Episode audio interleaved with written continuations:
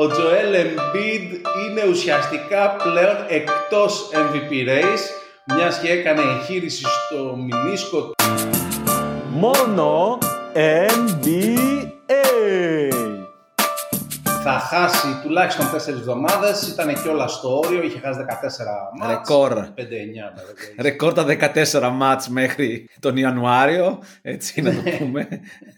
10 λεπτά μόνο NBA. Καλώς ήρθατε. Είμαι ο Παύλος Καπάνταης. Μαζί μου ο Μάνος Μάρκου. Και εντάξει, προφανώς θα, θα περάσει τα 17 παιχνίδια που είναι τα περισσότερα που μπορείς να χάσεις και να είσαι eligible να μπορούν να σε ψηφίσουν για τα awards, οπότε κάπου εκεί είναι σίγουρο ότι ο Τζοέλ, αν και κατά πολλούς κάνει την καλύτερη σεζόν της καριέρας του, δεν θα μπορέσει καν να είναι ουσιαστικά στην ψηφοφορία για το MVP. Να ζητήσω πάντως τον Τζοέλ άλλη μια φορά συγγνώμη που τον κορόιδευα, ότι δεν έπαιξε με τον Τζόκερ επειδή φοβότανε.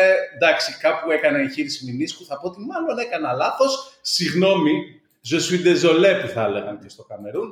Λοιπόν, Μάνο, ε, για πες, πώς τη βλέπεις τη φάση; Και πρώτα θέλω να σε ρωτήσω, ε, το βρίσκεις cool αυτό το πράγμα που έχει μπει ένα όριο στο πόσα μάτς μπορείς να χάσεις και ακόμα να, να μπορείς να πάρεις βραβείο. Προφανώς, ε, φίλε. Προ- ε, Να, να σου πω κάτι. Ανεξάρτητα αν είναι αυτό σωστό, να, να κάνω μια αντιστροφή της ερώτησης. Είναι normal κάποιος να παίζει ας πούμε το 65% των παιχνιδιών μία σεζόν, ας πούμε το 70, 7 στα 10 παιχνίδια και να μπορεί να παίρνει βραβεία. Ε, Λοιπόν. Βραβεύεται αυτός που παίζει. Ε, ε, τι να κάνουμε ρε φίλε. Ε, πληρώνεται για να παίζει. Ε, πληρώνεται για να τον βλέπουμε. Για να τον βλέπουνε. Γενικά πάντα, πάντα μου κάνει εντύπωση το ότι κάποιος μπορούσε να διεκδικήσει βραβείο και έχει παίξει α, ξέρω, 30 παιχνιδάκια. ναι, ε, ε, εγώ γενικά, ρε παιδί μου, πιστεύω το πολύ απλό, θα το πω στα αγγλικά, συγγνώμη. Availability is the best of sports abilities. δηλαδή, το να μπορείς να μπεις στο γήπεδο είναι το πιο σημαντικό πράγμα, ρε παιδί μου.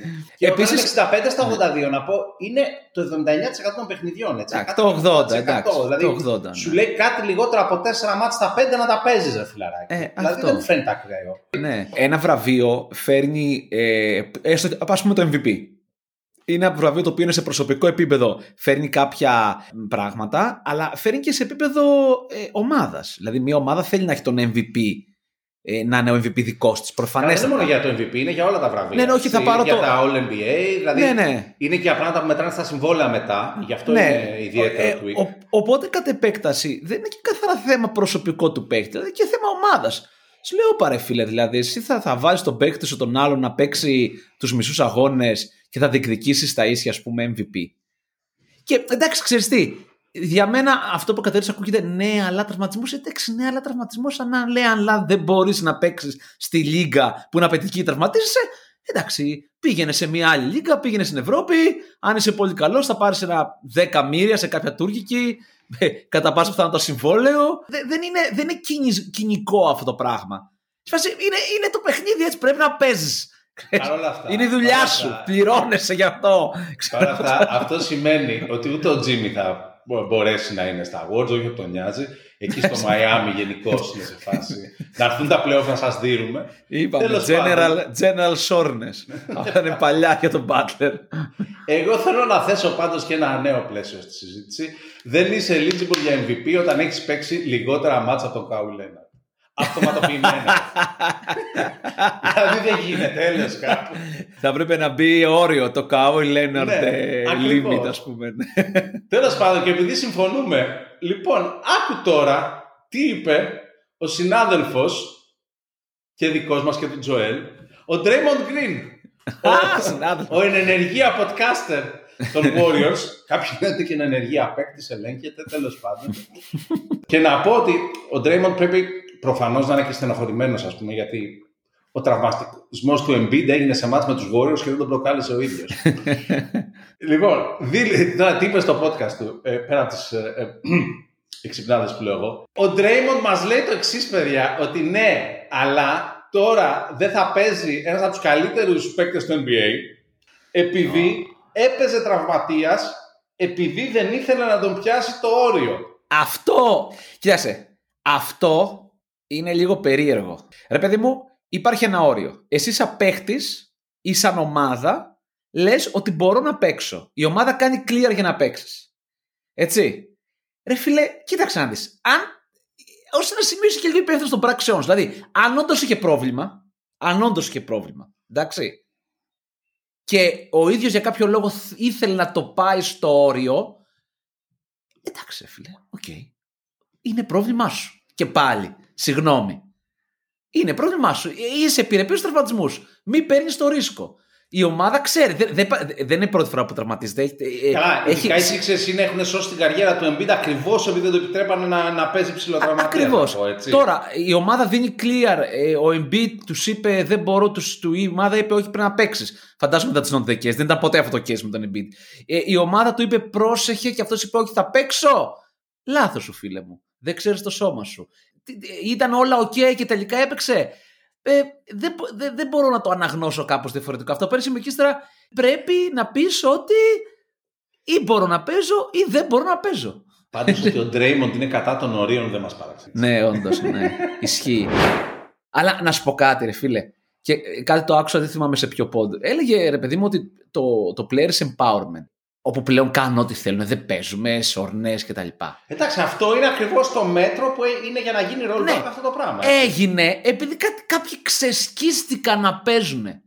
Κάποιοι απέδειξαν ότι αξίζουμε αυτό το πράγμα εκτός των άλλων, διότι σου φέρνουμε εκατομμύρια. Κάνουμε τη λίγα καλύτερη. Είμαστε εκεί κάθε μέρα βρέξιονίσει. Δεν έγινε αυτό με τύπους Cat και Embiid, οι οποίοι. ή, ή ξέρω εγώ, Ben Simmons. Δεν θα γινόταν ποτέ με αυτούς τους τύπους. Αυτό έγινε επειδή κάποιοι ξεσκίστηκαν εκεί πέρα να παίζουν. Γι' αυτό συνέβη. Γι' αυτό πήρε αξία. Για- Γιατί ήταν τύποι που κόβανε χρήματα. Τώρα ξαφνικά σκάει. Ο άλλος δεν έχει πάει ποτέ να παίξει στον Denver εδώ και τέσσερα χρόνια, ξέρω εγώ. Ναι. Εντάξει. θα, θα το παίξω φιλόσοφος τώρα, αλλά πάντα έτσι είναι στη ζωή. Από το ένα άκρο πάει στο άλλο η φάση. δηλαδή, είχαμε. Εντάξει, νομίζω ότι το έχω ξαναπεί, αλλά είναι το καλύτερο παράδειγμα. Είχαμε την εποχή που ε, management και ιδιοκτήτες είχαν τη δύναμη ακόμα και να τελειώσουν μόνοι τους τη δυναστεία του Τζόρνταν. ναι. Και πήγαμε από εκεί στη φάση που ζητάς μεταγραφή επειδή σε κοίταξε στραβά ο αδερφός του receptionist στο ξενοδοχείο που φιλοξενούταν η Ρε ομάδα. παιδί μου, ναι, εντάξει, αλλά πε- περάσαμε μετά και στην Κόμπερα, όπου ήταν εκεί που γίνανε οι μεγάλες αλλαγές. Όπου εκεί, ρε παιδί μου, οι παίχτες παίζανε. Πώς να σου το πω. Λοιπόν, σίγουρο ένα πράγμα, το MVP δεν θα το πάρει ο Embiid, οπότε δεύτερο σίγουρο πράγμα, θα το πάρει κάποιος άλλος. Τι λες. Εντάξει, ευτυχώς, ευτυχώς που μας ακούτε πλάκα πλάκα. Ευτυχώς που έκανες αυτό το συλλογισμό. Λοιπόν, όπως έλεγα και ε, τις προάλλες, εντάξει, κατά βάση, το πιο πιθανό, βάσει των στατιστικών, το, του ρεκόρ της ομάδας, το πιο πιθανό είναι αδιαφυσβήτητα να το πάρει ο Γιώκητς από εδώ και πέρα. Δεν ξέρω αν συμφωνείς. Εντάξει, κοίταξε να δεις. Υπάρχει και ο SGA που είναι και αυτός Δύση. Είναι πολύ καλή και αυτή. Έχει τρελά stats και αυτός.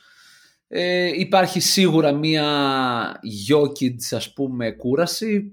Ε, η Λίγκα πολλές φορές έχει αποδείξει ότι κάνει και κάποιες χάρες. Ναι, λοιπόν, κοίτα, να, να πω πρώτα τι έγινε, δηλαδή πέρα από τη δικιά μας γνώμη, να πω. Στο Las Vegas πλέον τα τρία φαβορή είναι ο Jokic, για τον οποίο για να πάρεις 100 δολάρια πρέπει να ποντάρεις 120. Okay. Δεν ξέρω, δηλαδή είναι το υπερφαβορή πλέον για το Las Vegas. Και μάλιστα και το Basketball Reference που έχει ένα δείκτη για ποιος είναι ο πιο πιθανός για να πάρει MVP βασισμένο στα στατιστικά και τις ψηφοφορίες όλων των περασμένων χρόνων, ε, τον θεωρεί τον Jokic κατά 57% επικρατέστερο να πάρει το, να πάρει το MVP. Δεύτερος, Οκ. και για το Vegas και για, και για μας από ό,τι έχω καταλάβει, και για τους δυο μας, είναι ο Σέι. Ε, Οκ. Είναι ποντάρι σε 100, ε, παίρνει 225 άμα κερδίσει. Και το Vegas Dark Horse είναι ο άνθρωπος που έφερε το μυαλωμένο μπάσκετ στο NBA.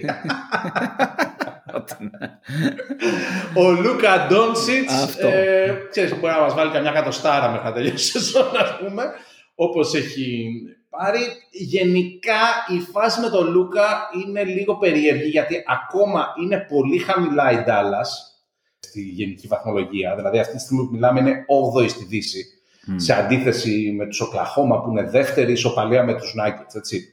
Δηλαδή είναι σαφές ότι ιδανικά ο MVP πρέπει να έχει πλεονέκτημα για να στα playoff η ομάδα του. Ας πούμε, τελειώνει η σεζόν. Για το μόνο που δεν έχει ισχύσει νομίζω τα τελευταία πολλά πολλά χρόνια ήταν ε, για το Westbrook. Okay. Και πέρα από εκεί, εγώ προσωπικά τουλάχιστον έχω άλλους δύο Dark Horse candidates. Είναι ο Tatum και ο Halliburton. Okay. Tatum γιατί η ομάδα του έχει μακράν το καλύτερο ρεκόρ στη Λίγκα και αν δεν ξεχωρίζει κάποιος υπερβολικά πολύ, αυτό πολλές φορές ο καλύτερος παίκτης της καλύτερης ομάδας στη, στη Λίγκα ήταν παραδοσιακά ο MVP, έτσι. Ταρίς Χαλιμπέρτον, ο οποίος έχει χάσει και αυτός αρκετά μάτς, αλλά αν καταφέρει και πιάσει το όριο των 65, είναι σε μια ομάδα που έχει πάρει και το με αυτή τη στιγμή, δηλαδή είναι σε win now mode, σαν playmaker και assist to turnover ratio είναι μυθικό, δηλαδή συνολικά είναι πολύ πολύ πιθανό να τον πάρουν στα σοβαρά αν τελειώσει ναι. οι Pacers στους πρώτους τέσσερις της Ανατολής.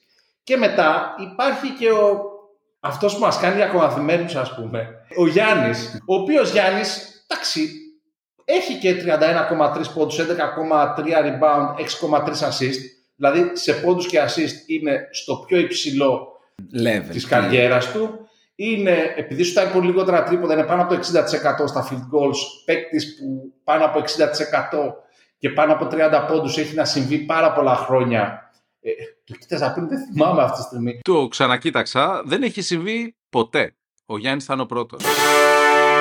Δηλαδή εκεί νομίζω παίζει πολύ παραπάνω το Γιάννης Φατίγκ, γιατί τώρα υπάρχει και όλο αυτό το perception ότι αυτός έδιωξε τον Γκρίφιν που είχε φέρει αυτός στον Γκρίφιν. Ναι. Υπάρχει και όλος ο πόλεμος που του γίνεται. Δηλαδή είχαν φαγωθεί ότι κοιτάξτε, ο Γιάννης έγινε ντίβα επειδή έφυγε για τα αποδητήρια πριν τελειώσει το μάτς και βγήκε στα social σε όλα τα αμερικάνικα media και λες καλά είναι καραγιόζητες. Επιστρέφει 42 δευτερόλεπτα μετά ας πούμε ο τύπος. δηλαδή έτσι να, να βρούμε κάτι να βρίσκουμε Γιάννη. Ναι, κοίταξε, Tatum ε, δεν θα τον έβαζα. Νομίζω ότι το θέμα του Tatum είναι ότι η ομάδα χωρίς τον Tatum συγκεκριμένη μπορεί να κερδίσει.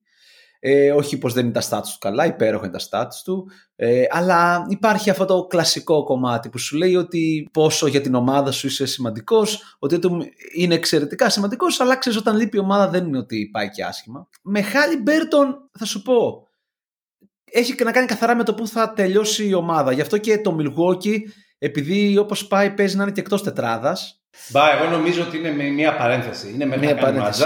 είναι στο πολύ δύσκολο κομμάτι του schedule, αν θυμάσαι. Ναι. Τα λέγαμε και μεταξύ μας ότι ο, ο Ντόκα ναι, σε μια φάση που είναι ναι. ε, δυσκολότερη. Ε, θα ήθελα πολύ να δω ο Λέοναρντ, Καουάι Λέοναρντ από τους Clippers, διότι οι Clippers θα τερματίσουν πολύ ψηλά. Πολύ χαμηλά τα στατιστικά του, ρε. Ναι, είναι δηλαδή, χαμηλά τα στατιστικά. Δεν έχει στατιστικά του. για μοντέρνο MVP, έχει στατιστικά για MVP της δεκαετίας του 80. Ναι, είναι, είναι αυτό, απλά έχει τρομερό impact στην ομάδα. Ε, αλλά εντάξει, δυστυχώς ναι, δεν μετριέται έτσι πλέον. Τώρα, ε, σαν Dark Horse, εγώ θα ήθελα να βάλω και τον Branson σε συζήτηση τη Νέας Νιόρκης. Παρόλο βέβαια που εκεί είναι Ακόμα χειρότερα από τον Κουάι. Σε επίπεδο στατιστικό, λέω. Όταν επιστρέψει Ράντελ και Ανόμπι, έτσι, και αν συνεχίσουν να έχουν αυτή την οδική πορεία, εντάξει, ο Μπράνσον είναι ο MVP candidate της Νέα Υόρκη. Δηλαδή, αν υποθέσουμε ότι αρχίσει να, να παίρνει ψήφους κάποιος από τη Νέα Υόρκη, θα είναι ο Μπράνσον. Ο οποίος είναι το playmaker εκεί πέρα, είναι το μυαλό, εκτελεί. Είναι ρε παιδί μου η ηγετική φυσιογνωμία της ομάδας, καλό ή κακό. Ναι, ναι, απλά θα είναι ρε παιδί μου. Αυτό είναι Dark Horse για να βγει πέμπτος όμως. Δεν είναι Dark Horse για να το πάρει, ρε παιδί μου. Να πούμε κιόλας ότι ο Jokic είναι πρώτος και στα advanced, δηλαδή είναι πρώτος και στο box plus minus, είναι πρώτος στο player impact estimate. Και επίσης έτσι θα το πω γιατί θα έπρεπε να έχει και κάποια σημασία σε αυτή τη συζήτηση. Είναι και αδιαμφισβήτητο ο καλύτερος παίκτης στον κόσμο. δηλαδή, να το πούμε κι αυτό. Δεν είναι ο Λούκα. Ο Λούκα είναι δυνάμει. Ε, ε, δηλαδή, έχει. Ρε παιδί μου, για μένα, γιατί είναι ο Γιώκητς καλύτερος από τον Λούκα; Γιατί ο Γιώκητς ξέρει να χρησιμοποιήσει όποιον συμπέκτη του δίνεις. Ναι. Ο Λούκα είναι πιο κοντά στο Λεμπρόν. Ε, ναι. Είναι πιο κοντά ναι. στο Τζόρνταν. Είναι πιο κοντά στον Κόμπι. Θέλει τους παίκτες που του ταιριάζουν. Ο Γιώκητς είναι Magic Johnson. Ξέρεις Θα σε έκανε και σένα All Star. Εάν το, εάν το Dallas ήτανε σε καλύτερη μοίρα, έτσι, βαθμολογικά εννοώ, ο Λούκα θα πήγαινε full για MVP. Έτσι. Full. Αλλά δεν μπορείς να ανέβεις στη Δύση. Μα γι' αυτό τον είπα και για Dark Horse. Γιατί δηλαδή ο Λούκα, όπως και ο και ο Ταϊρής είναι ένα 10 game winning streak μα- μακριά από το να αρχίσουμε να τον λέμε στα πολύ σοβαρά για MVP. Ναι. Δε, αλλά δε- δεν μπορούν όμως οι Dallas να ανέβουν πολύ πάνω σε αυτή τη δύση. Δεν είναι. Γίνεται μακελιό. Δεν γίνεται να ανέβουν πιο πολύ. Ε, Δεν έχουν την ομάδα αυτή τη στιγμή. Τι να το κάνουμε, δεν είναι κακό. Εντάξει. Του χρόνου. Έτσι, φίλε, εγώ νομίζω ότι ε- είναι λίγο, υποτιμάμε λίγο τον Dallas γιατί υποτιμάμε το πόσα μάτσα έχουν χάσει. Α πούμε, και ο Καϊρή δεν μπορεί πλέον πουθενά. Έτσι, έχει πιάσει κιόλας το όριο. Και δεν, είμαστε, ούτε, δεν έχουμε φτάσει ούτε στο Star Game. Δηλαδή, οι πλήρεις Mavericks είναι καλύτεροι από αυτό που βλέπουμε τον τελευταίο καιρό. Που μία λείπει ο Καϊρή, μία λείπει ο Lively. Εντάξει, τρομακτικό το πόσο σημαντικός είναι ο Lively. Βέβαια. Ναι, ρε. Ε, μα δεν έχουν άλλο ρεσί. Και σκέψτε πέρυσι ήταν με Christian Wood, ας πούμε. Λοιπόν, και Ε, Πάντως θέλω. να- Α, ε, όχι, ναι, πες. Ήθελα να πω κάτι για Γιάννη, αλλά ό,τι θες. Πριν πεις για Γιάννη, να, να πω και κάτι, επειδή όλα αυτά τα λέμε πριν το trade deadline, Ναι. Μπορεί μεθαύριο ο Μπράντσον να παίζει στους Lakers και ο Λεμπρόν στους ε, Knicks. Εντάξει, τρολιά ρε παιδί μου, αλλά βγήκε η φήμη, βγήκε ο Λεμπρόν με την πετσέτα Knicks, την άλλη μέρα πήγε ε, και έκανε ο Rich Paul meeting με το front office των Knicks, που να θυμίσω, το front office των Knicks είναι ο παλιός ατζέντης του Λεμπρόν. Έτσι, να το πούμε και ποιος είναι ο Λίον Ρόζ, γιατί λέμε Λίον Ρόζ, αλλά ξεχνάμε ποιος είναι. Τέλος πάντων, πέρα από την καβλάντα, εγώ να πω, επειδή ακριβώς έχει trade deadline, άμα γίνει της πουτάνας, πιθανώς να γράψουμε και την Παρασκευή. Εγώ δύο πράγματα. Ε, ρε παιδί μου, για το Γιάννης Φατίκ που, που είπες πριν, εντάξει, αν με κάποιο μαγικό τρόπο, γιατί ξαναλέω, θεωρώ μαγικό ήταν τρόπο, οι Bucks καταφέρουν να πλασαριστούν στην τριάδα τετράδα, ενδεχομένως ο Γιάννης, και στην τριάδα μάλλον πάνω από τέταρτη, να έχει δυνατότητα για MVP. Μόνο NBA!